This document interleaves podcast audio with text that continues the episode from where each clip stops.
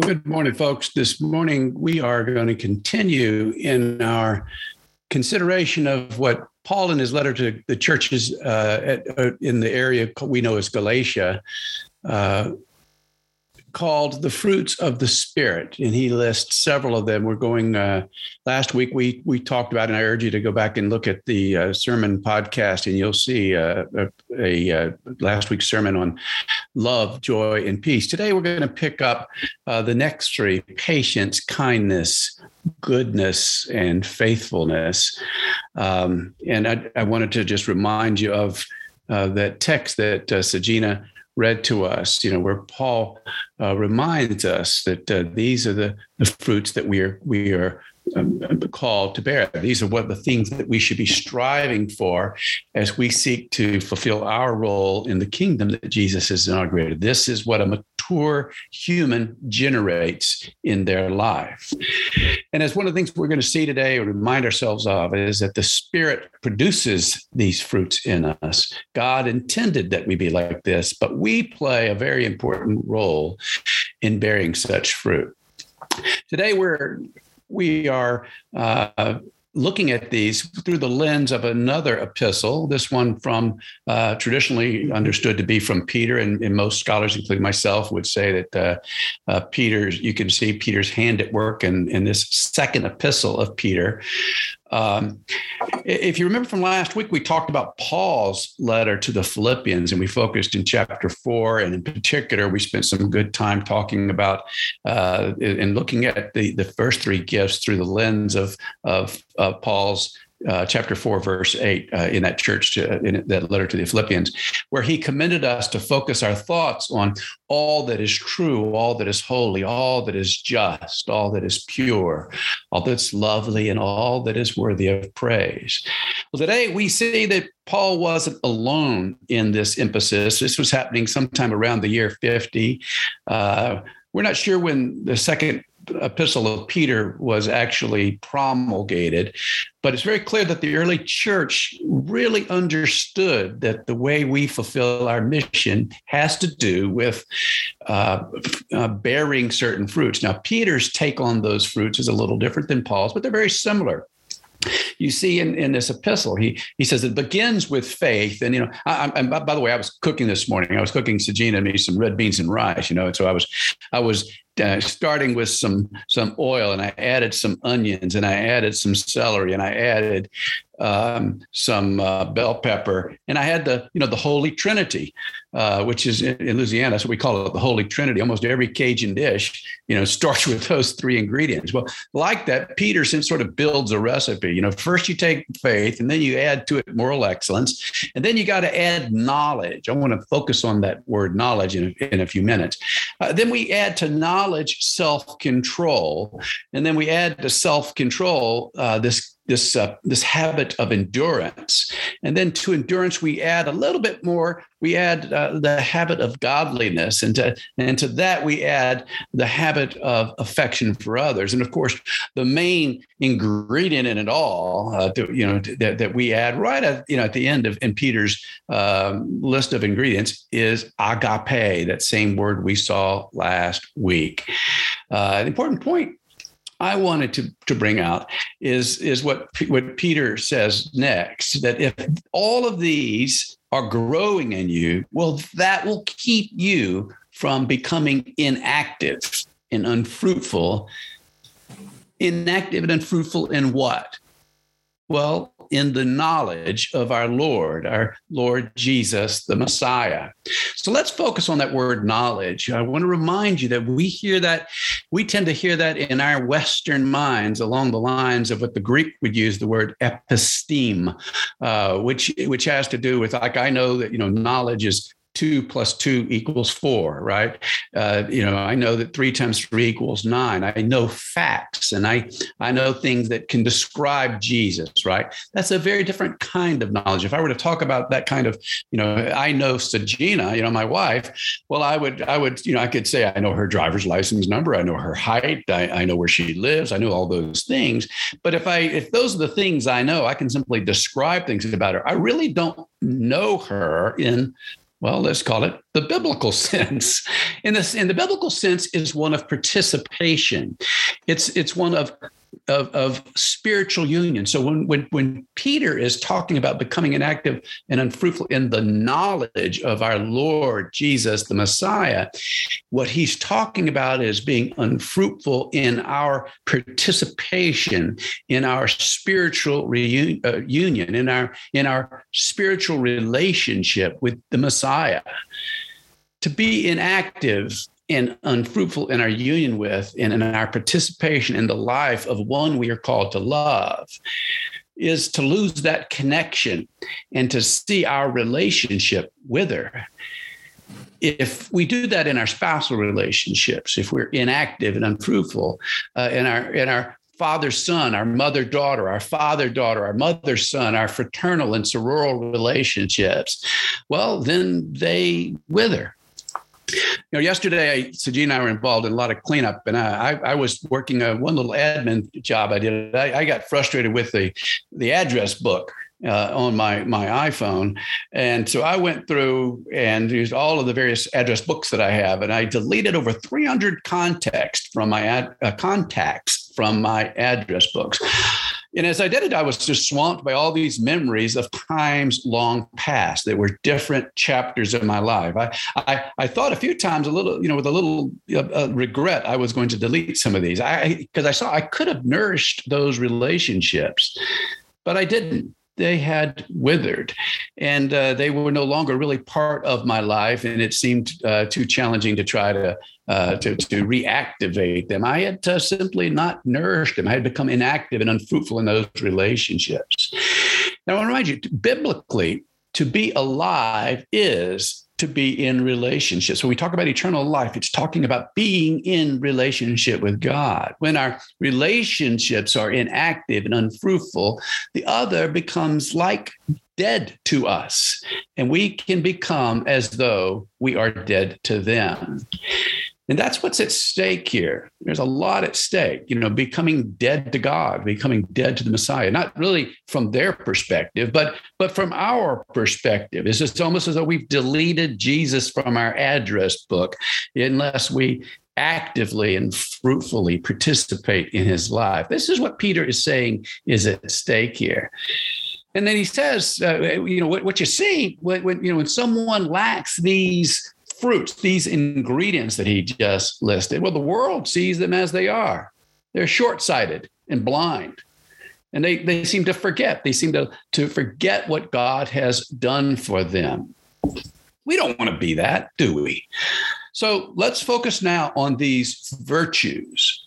And I want to remind you the word, you know, from which we get virtue, habitus, is, is, is, the word habit. So virtue is a habit. It's a thick, thick habit of, of a way in which we respond to God's love. And these, these habits are themselves the fruit we are to produce in our lives. So let's start with the first one that Paul talked about, which is patience. And uh, I want to first, in, in all of these, looking at these three words, remind us that we don't necessarily know what these words mean at first glance. In our Western parlance, we tend to have very uh, shallow understanding of understandings of this word. But we, what we want to understand, as Paul is teaching us, is the biblical meaning, the, the understanding of the words that we translate into our English words that he would have brought to them in his time. And that would have been a combination of secular understandings in his in his native Greek and Aramaic, and uh, and and then the particularly biblical understandings that he would have inherited as one who was completely immersed uh, in in Scripture. And so, uh, one of the distinctions that we need to make between the secular biblical usage of the word that we translate into patience, which is macrothumia, uh, is uh, that in secular usage, this word, in the secular Greek of his time, of Paul's time, this word meant, it denoted putting up with hardship. So patience uh, was was putting up with hardship. For example, the the uh, the, the, the great historian Plutarch uh, uses macrothumia, to, which is the word patience, to describe the steadfastness of the general or of the soldier in putting up with hardships until their goal was achieved. Similarly, the word was used in Greek to describe the steadfastness of swimmers in the sea who are seeking safety on the shore. Now, I think that's helpful because it helps us to see that the Greek word that we translate as patience has something to do with forbearance something to do with forbearing because one keeps the ultimate objective in view keeping the ultimate objective in view is inseparable, inseparable from our idea of patience.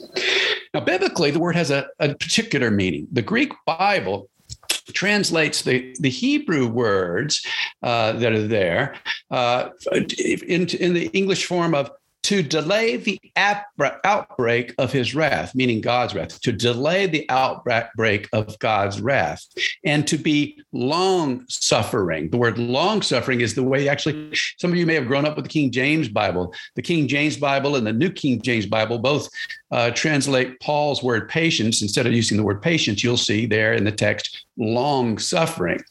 Um, and, and in the Old Testament, I want to remind us that Yahweh is not the God of wrath, but the God who restrains God's wrath. That's a really important difference. The Bible, the Old Testament God is the God who restrains God's wrath and causes his grace and loving kindness to rule. Now, that doesn't mean that God overlooks or renounces the grounds of his wrath in, in, in the same way that uh, when you're disciplining your kids or your grandkids, it doesn't mean when you are patient with them that you uh, overlook and don't see the, you know, the things that are justifiable uh, causes of, of your own uh, frustration. What it does mean in the Bible is that alongside the grounds for divine wrath, there is a divine restraint a divine restraint which postpones that wrath that is actually our due until something takes place in humankind which justifies the postponement of that wrath. In other words, it's re- it was what we would say today is grace. It's a it's it's it's uh, it's grace. So there's a divine restraint that that that anticipates something that is not there, a maturing that is not is not that not yet there. And if that new attitude in humankind does not ultimately happen, then the restraint is set aside and the wrath then is used to discipline God's people. That's what we see in the Old Testament, and that's the way this word is used. Now, we see the same understanding of this word, patience, in the New Testament. The patience of God, the patience of God doesn't imply that God is undecided you know doesn't have an idea about what is expected of his people as though god is simply watching and waiting in order to decide what our covenantal obligations ought to be. No those are already given by god. Nor does it imply that god has decided to accept our ways as god's ways or to indulge to indulge in our infidelity our wandering uh, to him. God's patience, in other words, does not overlook our sin, our estrangement from God. It simply sees further than we do. God's patience has God's ultimate purpose in view, God's ultimate purpose of reconciling all of God's creation to God's self, always in view. So it has the true insight which knows best. Patience is focused on the end that is not and it's not swayed by human emotions or we as we are. And as paul says that's the kind of patience we're to manifest too. Patience doesn't mean that we are blind to the things that ought to stir up our wrath. You know when we see injustice it doesn't mean we don't get we don't get angry about it. It doesn't mean we are to be, be blind to injustice. It doesn't mean we're to be blind to stupidity it doesn't mean we are to be blind to falsehood or pretend that there's no such thing as truth. But it does mean that we restrain the outbreak of our wrath by keeping God's ultimate end in view, God's ultimate end of reconciliation in view. We forbear because the big picture is that God is acting in our midst to draw the world into God's love. And God has called us by name to be a part of that theodrama. So we restrain our wrath so that love reigns. Now, that's easy to talk about it's always easy to talk about patience. I, Sajid and I actually joke a lot because I'm not known for my patience, uh, uh, but but in some cases, but in some cases, I'm pretty I'm pretty good at it. You know, I'm really patient with our our, our kids, uh, for example, but but not so patient when I see people getting treated poorly. Uh, so it's it's something easy to talk about, but hard to do. Is I got to tell you something I'm working on every day, trying to be better at, at, at this patience thing. It's hard to check our wrath when we see injustice or falsehood. We want things to be made right, and we want them to be made right here and now on our schedule. And sometimes our wrath just bubbles out. That's certainly how it is with me. But it may be hardest to be patient when we encounter the petty stuff, like the guy who takes your parking place at Wegmans, or as something I've seen recently, the store clerk who's been on her feet for seven hours already and has lost her capacity to smile, to, to treat someone like their fellow humans. There's a story I, I uh, read about this. A woman sees a father shopping with a fussy two year old in his grocery cart. Be patient, Billy, he whispers. You can handle this, Billy. It's okay, Billy. And the, a woman alongside uh, who heard this said to him, I don't mean to interrupt your shopping, but I just had to tell you how wonderfully loving and patient you are with little Billy. And the man replied, Actually, hmm. my son's name is Patrick. I'm Billy. Paul says that the Spirit cultivates the fruit of patience within us. The Spirit is available, coming alongside like the paraclete, you know, to whisper to us thoughts of love and joy and peace and patience every moment of our life, right now. And all we have to do is stop ask and listen, and that gift will come.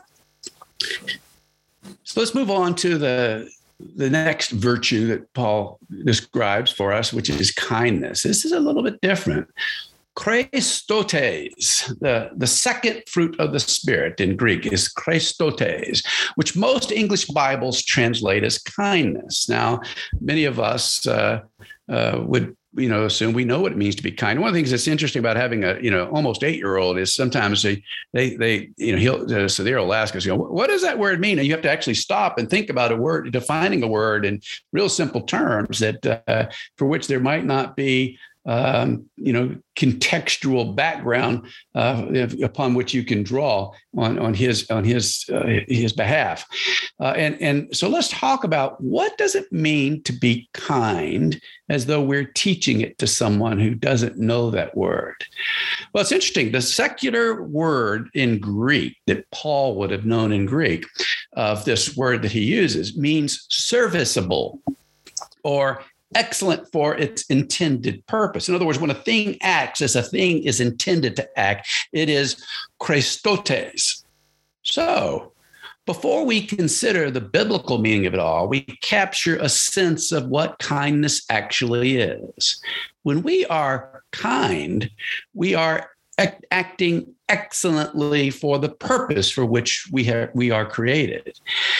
And this sense becomes a bit more particular when we turn to the Bible. When when God acts with faithfulness to God's covenantal promises and to God's own nature as the covenant God, God shows himself to be Christotes thereby. And because God is Christotes, one can trust and hope in God as our Lord. And in the Old Testament, when something is Christotes, or what we say, what we translate as kind, what we see there is that uh, it conforms to God's, or God conforms to God's essential nature and purpose as described in the covenant of grace. Now, in the New Testament, for Paul, God has always been true to God's nature and thus has always been Christotes. God has always been kind.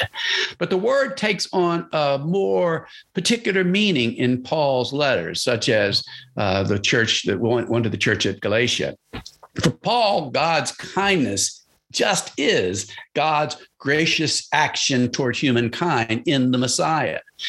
And that makes it possible, Paul says, for you and I to be kind also.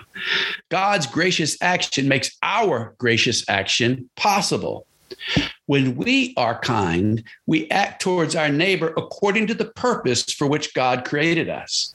We serve our neighbor in a way consistent with our own covenant faithfulness. Uh, we actually are be- being the image of God in this way. So, since the heart of the covenant we find in the heart of Leviticus 19:18, you must love your neighbor as yourself.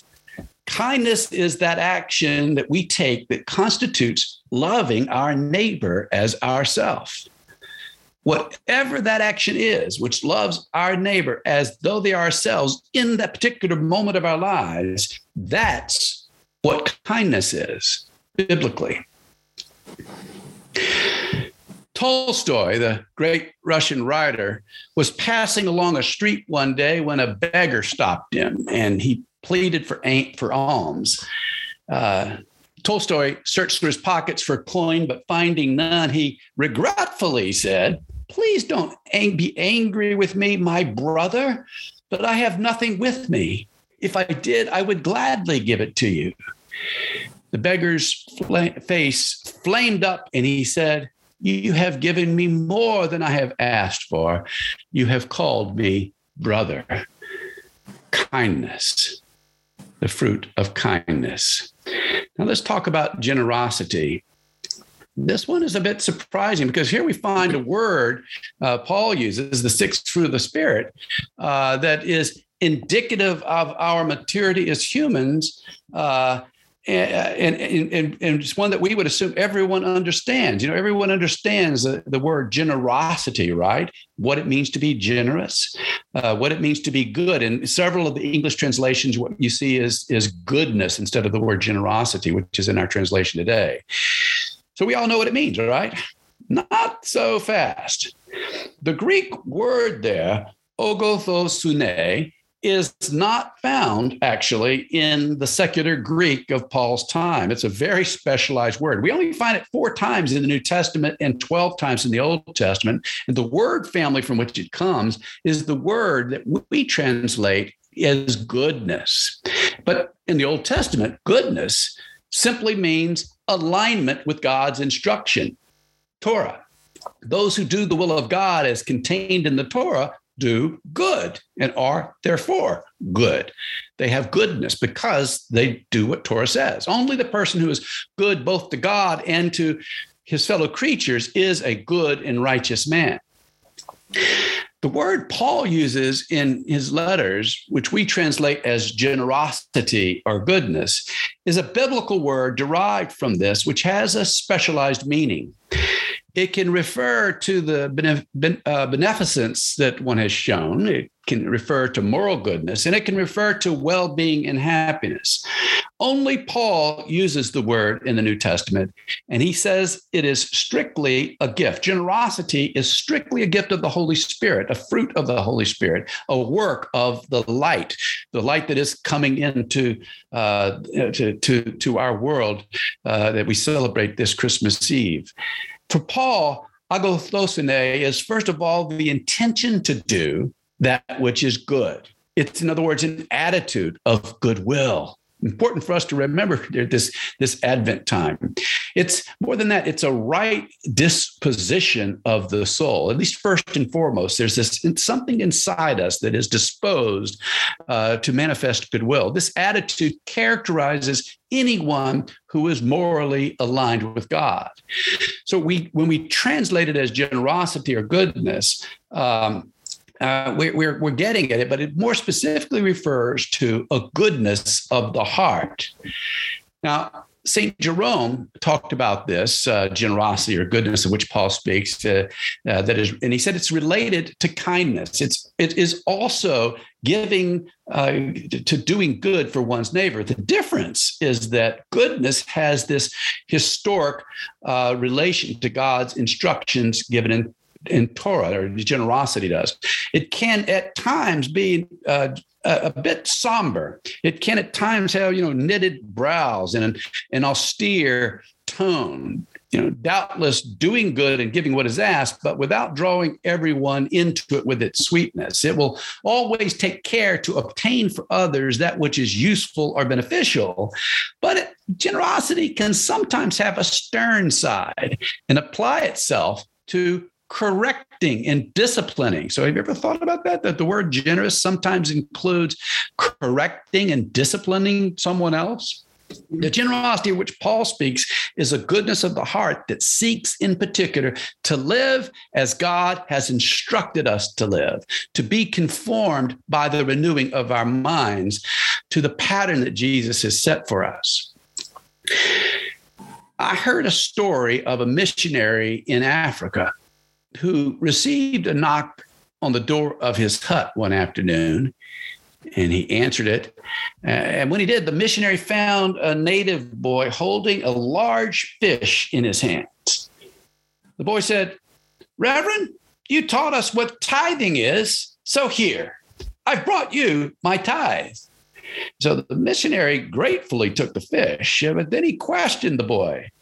Well, if this is your tithe, where are the other nine fish? At this, the boy beamed and said, Oh, they're still back in the river. I'm going to go back and catch them now. Generosity. Generosity.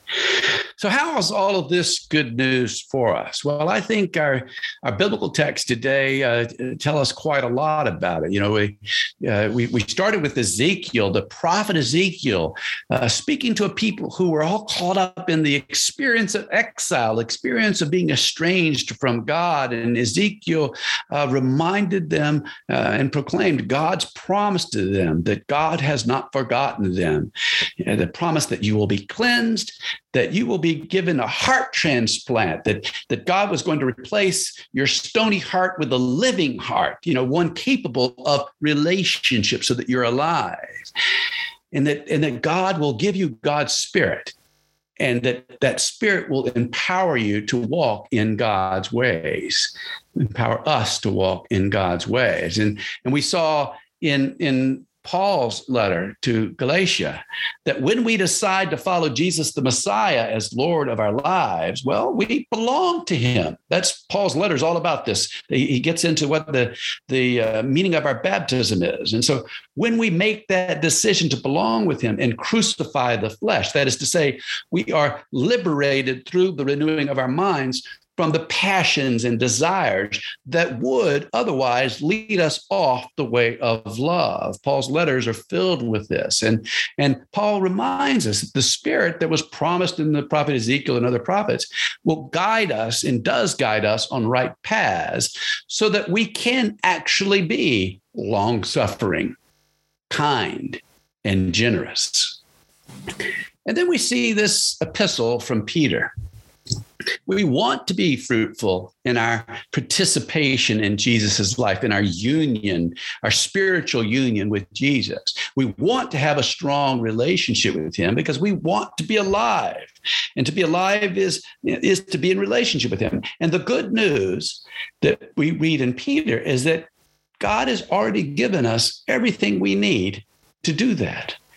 By his divine power, the Lord has given us everything we need for life and godliness through the knowledge of the one who called us. So there's a whole bunch here that we see in this, this, this note from Peter. First, that God has already given us everything we need. That is surely good news. We, we've got the starter kit, if you like, for all that we need to become. We have to do our part, of course. We have to make a moral effort to become whom God wants us to be. But Peter's quite clear. Most of the work comes from God in the first place. And we've already been given uh, the starter kit. Secondly, our risen Lord wants nothing less for us than that we should come to share in his very nature. We see that in verse four. You, you might feel uneasy with that idea, might feel uneasy with the idea of sharing God's nature, as though the humility to, to which we are so often exhorted ought to preclude our imagining ourselves as actually sharing God's very being or nature. But that's what this Christmas tide season that we're about to begin is all about, right?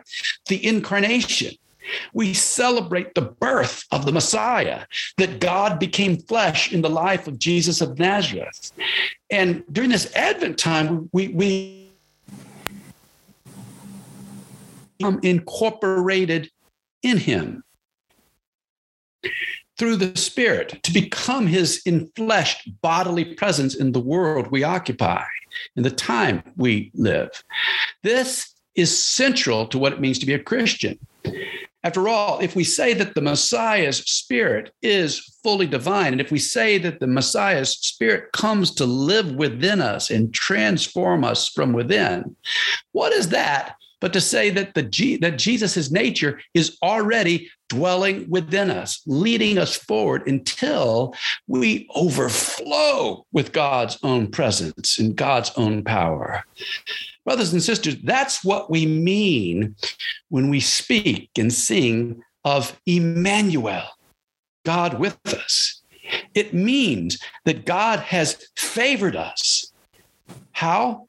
By donating God's very presence to us, living within us, dwelling within us, leading us through the Messiah's Spirit to the fullness of our humanity that generates these fruits this fullness of our humanity that God desires for us, that God dreams for us.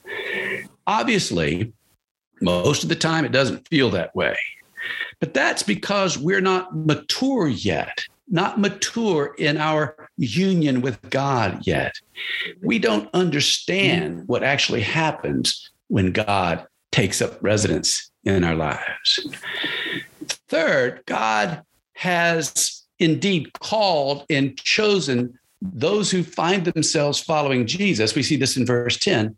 Uh, and I'm, reminded of, of what happened just a few weeks ago. You know, Jeannie was received into the Episcopal Church, and the, the bishop laid hands on her and prayed that she would be confirmed in her call and in her choice to follow Jesus as Lord of her life. Our prayer for her confirmation doesn't mean that we hope to make God more sure of it, to confirm that God will be confirmed in it. No, it means that our prayers that she herself will be made more sure, that we ourselves will be made more confident, more sure of God's presence in us. And all of that brings us to Peter's fourth point. Jesus has already inaugurated the Messiah's kingdom his sovereign rule over the entire created order. And when the age to come has fully and finally arrived, when, when time is mature, well, those who in the present time, that's us, follow Jesus, will find that we are welcomed into that ultimate heaven and earth reality. That's the good news. Now, sometimes I talk to folks who uh, are what the scholars of today call unchurched, and uh, another group called de-church. Those are the ones who were were brought up as Christians and left it in frustration. And I, one of the things I'll often hear them say is, "I don't like Christians." And you ask why? I say, I don't like Christians because they're mean spirited. Not something we want to hear during Christmas time, folks. They're mean spirit uh, and and, that, and, and hypocrites will often will often hear them say. But when we have the fruits Paul's talking about, such folks say, "I want to be around you. I want to be like you." According to Second Peter, when we don't cultivate these fruits, we become inactive and unfruitful in the union with the Messiah, and others recognize us as short sighted and blind, and they don't want to be a part of us.